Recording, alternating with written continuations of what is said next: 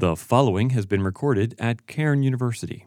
Any reproduction of this recording without the express permission of the university is prohibited.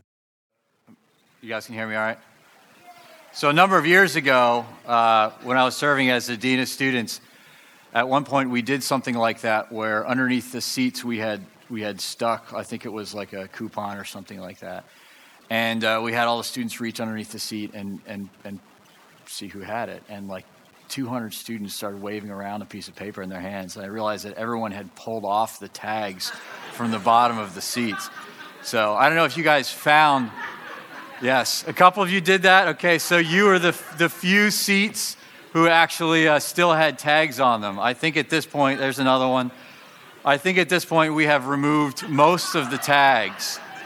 So that is no longer a source of confusion, which, um, which that's good. Uh, it's, it's been a little while since I've been up here. It's really good to see you guys. Uh, if this is your sophomore or junior or senior year, you are a little more used to seeing me up here in my previous role as the Dean of Students, but if this is your first year here, this is maybe the first time you're actually seeing me up here. Just a, a reminder of who I am. Uh, my name is Adam Porcella, and uh, I'm the provost here, yes. So, uh, and if you, if you don't know what that is, I often explain it to incoming students and immediately regret explaining it this way. Uh, I explain it as kind of like the, the principal of a college um, which is sort of true, but please don't hold that against me, okay? So it's, uh, I get to do all the fun parts of being a college principal, and all the, the conduct stuff I now just leave to, to Dean Swift. So, uh, but it is good to be up here, uh, and uh, it's, it's, I'm a little far away from you right now. We have this massive stage. Um, how many of you saw South Pacific? Yes? Yeah? that that was a lot of fun, right? That was a lot of fun. That was really enjoyable. I took I took my girls, and I'll mention them in a minute when I actually get around to talking to you guys about what I want to talk to you about. Uh, I will. Uh, I'll, mention my girls, but I brought my two girls. My older one, Karis, she thought the play was fantastic. My younger one, who's seven, uh, she thought there was too much kissing and uh, if you could do her a favor and less time, a little bit less romance, that would be if you were in that play. So it was, it was too romantic. Yeah, yeah, right here. Yes, yes. I'm like, yeah. But yeah. So what I wanted to talk to you guys about today uh, is uh, web registration. It's not really. I just Dr. Schlanker wanted me to remind you guys about web registration. You guys remember that it's web registration week? Yes? Okay, this is shameless provost plug, web registration week. Uh, if you're a senior, you should have done that. Uh, if you are a senior and you forgot about that, please do not take out your cell phones and attempt to do that during chapel. Uh, it's okay, it can wait another half hour, 45 minutes, two hours, however long this takes. Um, but for the rest of you, again, it's, it's, it's going to be juniors, seniors, no, juniors, sophomores, freshmen. You guys got this? You've done this before? You know what you're doing? Okay. All right, very good. All right. Uh, let's talk about what I actually wanted to talk to you about. Uh, let's start with, uh, with reading passage of scripture, and then I'm going to say a very brief prayer and then jump into things. So, uh, this is, uh, imagine a familiar passage to, to all of you from Genesis. Uh, this is Genesis 3 14 through 15. The Lord God said to the serpent, Because you have done this, cursed are you above all livestock and above all beasts of the field. On your belly you shall go, and dust you shall eat all the days of your life. I will put enmity between you and the woman, and between your offspring and her offspring. He shall bruise your head, and you shall bruise his heel. Let's go to the Lord in prayer. Lord, I pray a, a, blessing upon this time together. Lord, I pray that insofar as I speak truth, Lord, that that would be formative and inspiring and encouraging to students. Lord, I pray that if and when I speak or say anything that might lead uh, these students to misunderstand your word or towards uh, incorrect action or thought, Lord, I pray that it would go in one ear and out the other. Lord. Uh, Lord, I pray Lord, that uh, we would all leave this place, though, with a better sense of who we are in relationship to you, in relationship to this world. Lord, we thank you for this time we have together. We pray these things in your Son's name. Amen. So, today, I want to talk about fairy tales. I want to talk about fairy tales with you guys. Specifically, I want to talk about how fairy tales so often echo deep truths about the gospel. I do have one plea. Please don't hear what I'm not saying. Okay? You should in no way leave this room with the impression that the provost thinks that the gospel is a fairy tale. Okay? You guys got it? Yes? You agree? Okay, good. Um, in fact, I hope that you will leave here further convinced of the truth of the gospel and that further convinced of the truth of the good news of God's redemptive love for his people. I just mentioned this. I am a, a, father of, of daughters, and I think we have a picture up here of them. There they are, sweet girls, yes. Um, so these are my two girls, Karis and Alethea. This is what they look like now. This picture is, you know, uh, you know, I don't know, a couple days old there. But um, here's what they, they used to look like. Yes. So, like many girls, my seven and nine year old went through a significant Disney princess stage. So, there is a significant Disney princess stage of their life. And as a family, what this meant is that we spent a lot of time, a lot of time watching classic Disney movies like Snow White and Beauty and the Beast and Cinderella and Aladdin and Little Mermaid. Though my girls have moved on from uh, this Disney princess phase, I still remember those films with some fondness. My favorite to watch with my girls was Sleeping Beauty, a film I always appreciated for, amongst other things, its vivid portrayal of goodness and evil you all remember the story of the princess who pricks her finger on a cursed spinning wheel. It is taken captive by the evil sorceress Maleficent. Right? You guys remember this? You've all seen this? Yes? Raise your hand if you've seen this. Yeah? Okay. Most of you? Okay. In this 1959 classic, the brave Prince Philip storms the castle where Sleeping Beauty is kept captive. Prince Philip manages to get past the castle guards and confronts Maleficent. However, Maleficent transforms herself into a terrible dragon to stop him from reaching Sleeping Beauty. So here is Maleficent as a dragon. The dragon is enormous and powerful with sharp claws, wings, and fiery breath. The ensuing fight with the dragon is intense, and the dragon, with the dragon breathing fire and trying to crush Philip, with its massive tail. However, Philip is determined to save Aurora, if you remember, and fights back. The battle takes them across the castle with Philip leaping and dodging to avoid the dragon's attack. He manages to wound the dragon with his sword, but it continues to attack.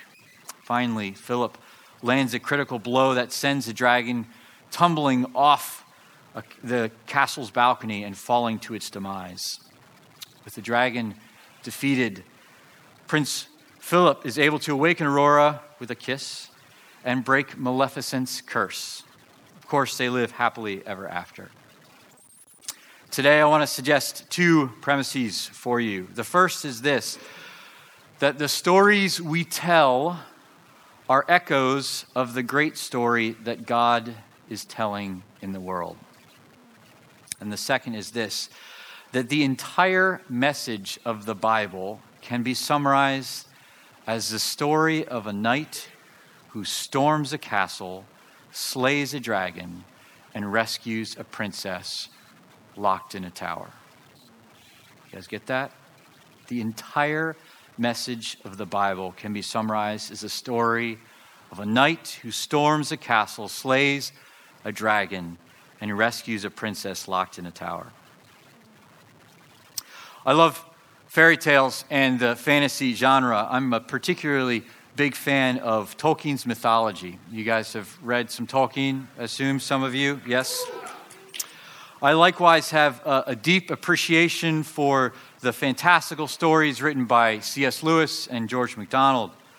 We all, I think, have a fascination with stories that involve heroes, battles, and rescues. We see this in the stories we read and the movies we watch if you're not inclined to do much reading. The works of C.S. Lewis, J.R. Tolkien, and George MacDonald are no exception, of course. They all feature heroes who face insurmountable challenges and dangers.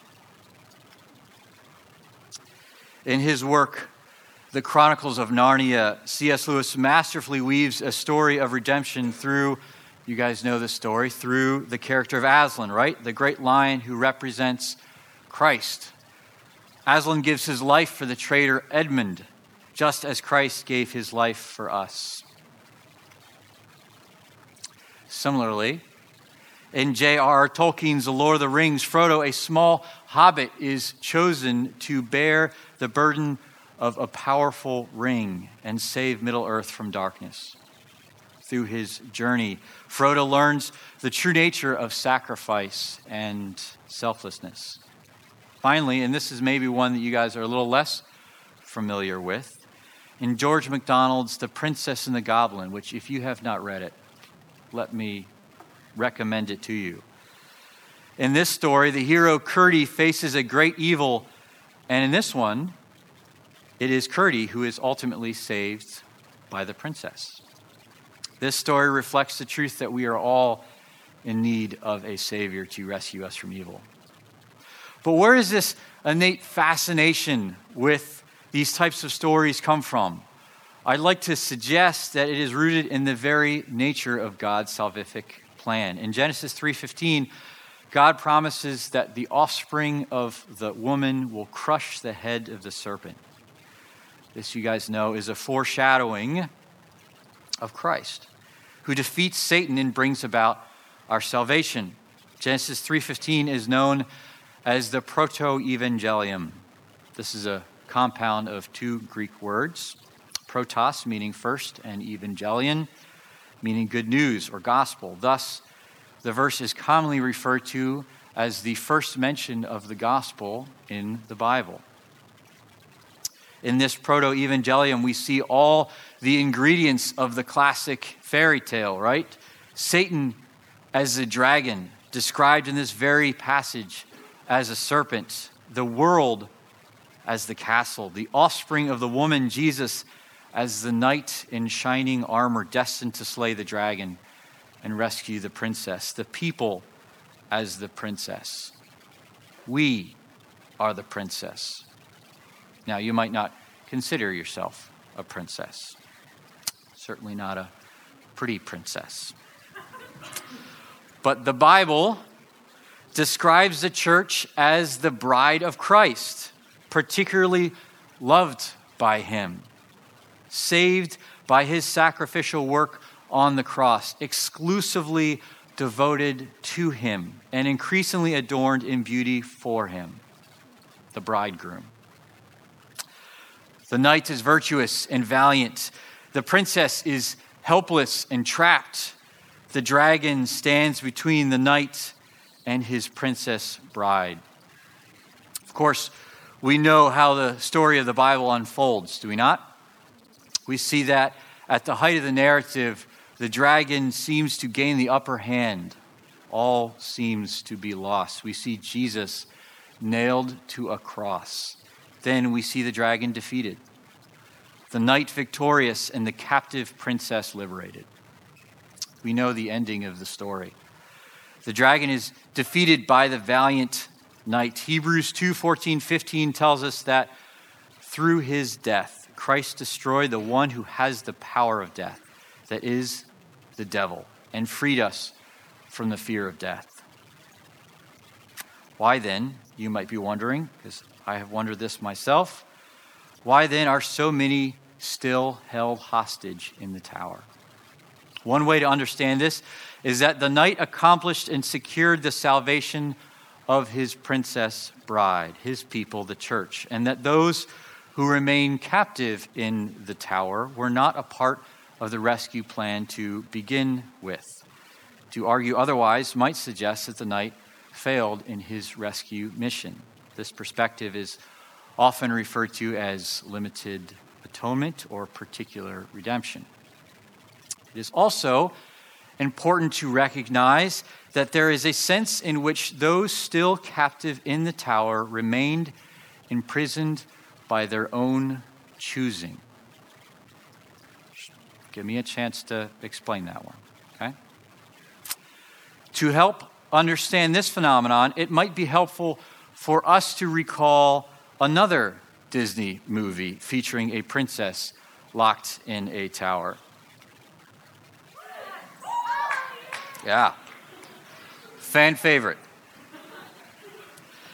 In the 2010 movie Tangled, the Princess Rapunzel is kept imprisoned in a tower by her supposed mother, Gothel. Right? Uh, Rapunzel finally leaves the tower with the help of Flynn Rider, a thief she met earlier. That's not his real name, though, right? What's his real name? Eugene, yes, Eugene. Okay, all right. Mental note for that one, yep. She experiences, of course, a range of emotions. You guys remember this as she steps out into the world for the first time in her life. Initially, Rapunzel is overwhelmed and frightened by the unfamiliar sights and sounds of the world outside her tower. She feels guilty for disobeying her mother's rules and worries about what Gothel will do when she discovers that Rapunzel has left the tower. You guys remember the scene? Right? I can't believe I did this, she exclaims. Mother would be so furious. Well, that's okay. I mean, what, do, what she doesn't know won't kill her, right? This would kill her. I am a horrible daughter. I'm going back. I'm a despicable human being. Rapunzel's feelings of guilt and worry about what Gothel will do when she discovers that Rapunzel has left the tower can be seen as an indication of her attachment to Gothel. Rapunzel has spent her entire life with Gothel and has been conditioned to believe that Gothel's rules are necessary for her safety and well being. Leaving the tower means going against everything that she has been taught to believe, causing her significant emotional turmoil. Stockholm Syndrome is a psychological phenomenon in which hostages or abuse victims from form a strong emotional attachment to their captors or abusers. The term was coined after a bank robbery in Stockholm, Sweden in 1973, where hostages developed positive feelings towards their captors and defended them after being released. You guys have heard this term before? Psych majors? Yeah, help me out here. Okay, there are a few of you out there. The syndrome can develop in any situation where a person is held captive or in a situation of abuse where the captor or abuser alternates between kindness and violence or intimidation. Over time, the victim may come to see their captor or abuser as a protector or even as a friend, leading to feelings of empathy and a desire to defend their captor or abuser. Rapunzel's emotional turmoil can be interpreted as a symptom of this syndrome. She spent her entire life in the tower with her captor, Mother, uh, Mother Gothel, and developed a sense of attachment towards her. This attachment left her feeling conflicted and guilty about leaving the tower and abandoning her captor. Sorry if I just ruined the story a little bit there for you. Rapunzel was manipulated, though, right? By Mother Gothel into believing that the outside world was dangerous and that she needed to stay in the tower to be safe. This manipulation caused her to feel anxious and fearful about leaving the tower, even though she knew that it was the right thing to do.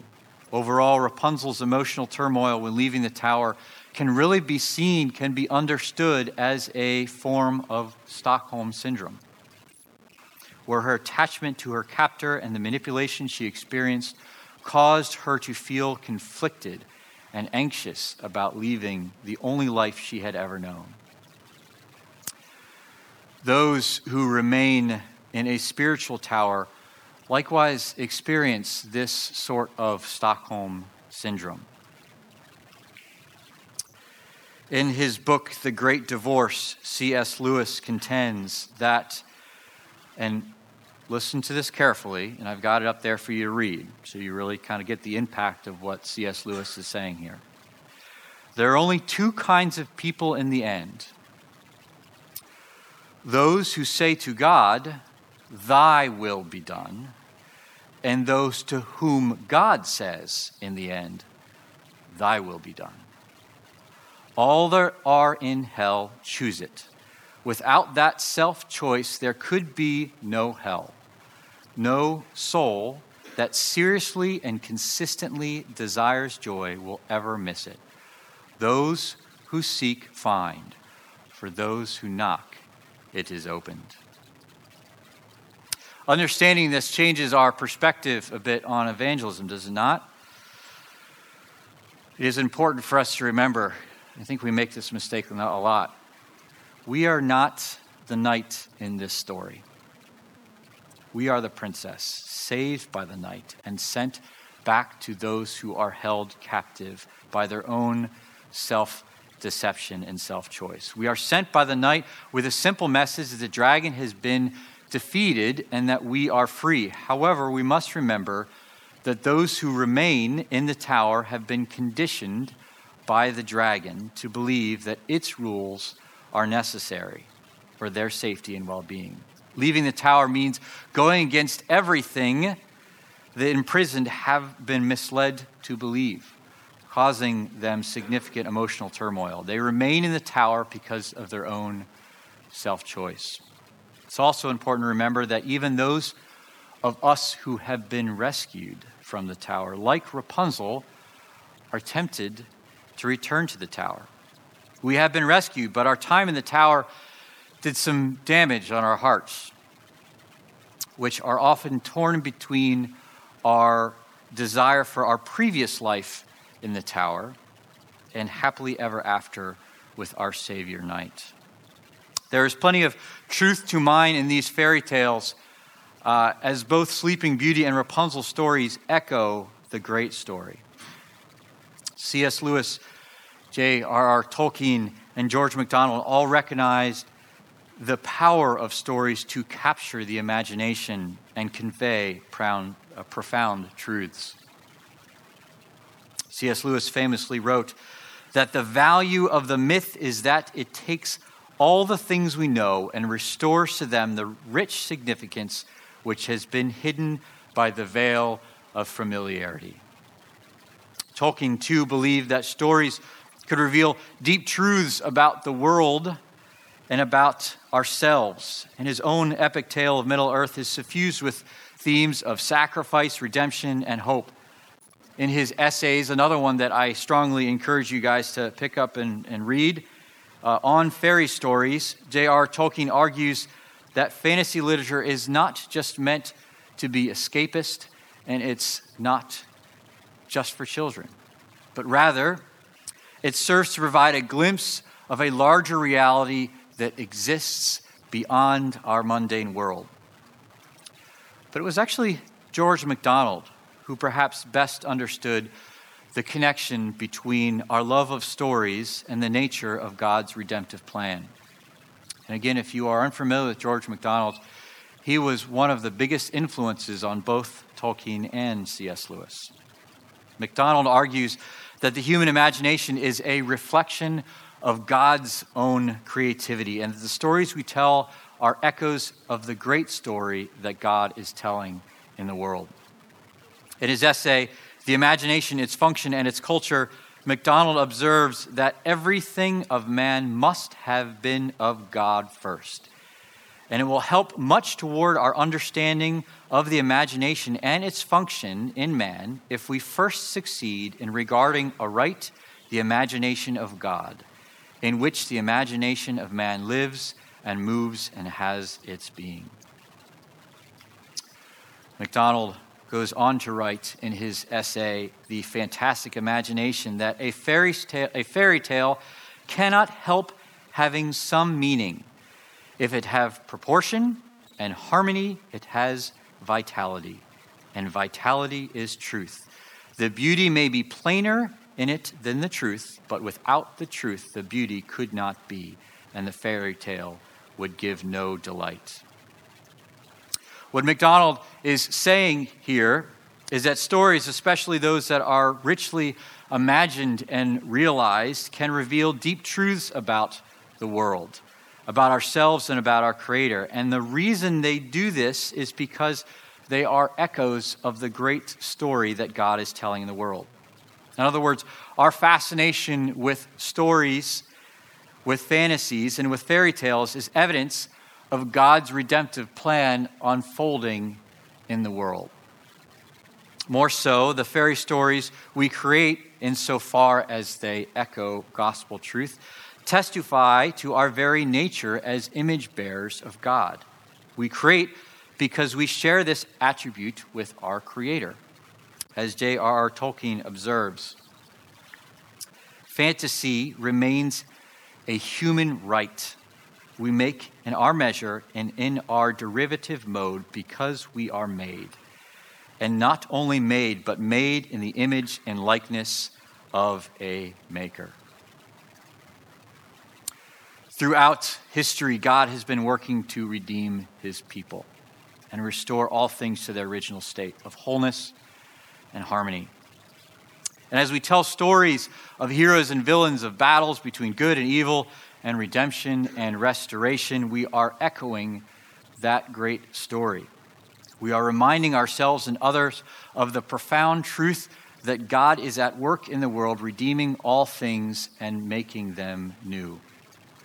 The entire message of the Bible can be summarized as a knight who storms a castle, slays a dragon, and rescues a princess locked in a tower. The knight is Christ. The dragon is Satan. The castle the world and the princess is us, the church. This is a historical, redemptive narrative that we see throughout Scripture and echoed in so many fairy tales. Fairy tales contain memories of truth about God, about the origin and destiny of our world, about the battle between supernatural evil that has characterized every age and about the hope of redemption through God's intervention in human history. As a seminary professor of mine, Jerram Barrs, used to remind us myths hold within them the treasure of echoes of Eden. Myths and fairy, sta- fairy stories are vessels containing truths. Remember the power of stories to capture our imagination and convey deep truths.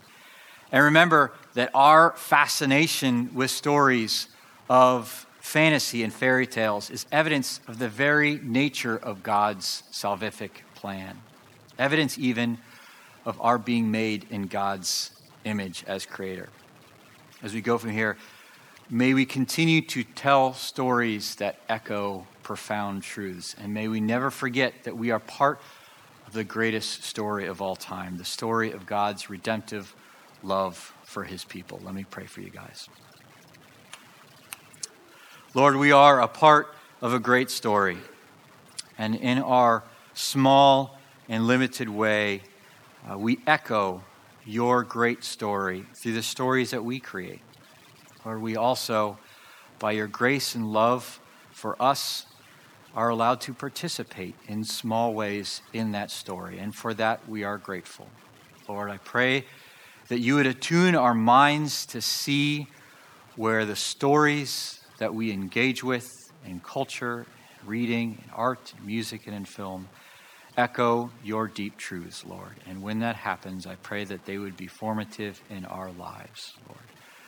Lord, you are the great storyteller, Lord, and we thank you for that.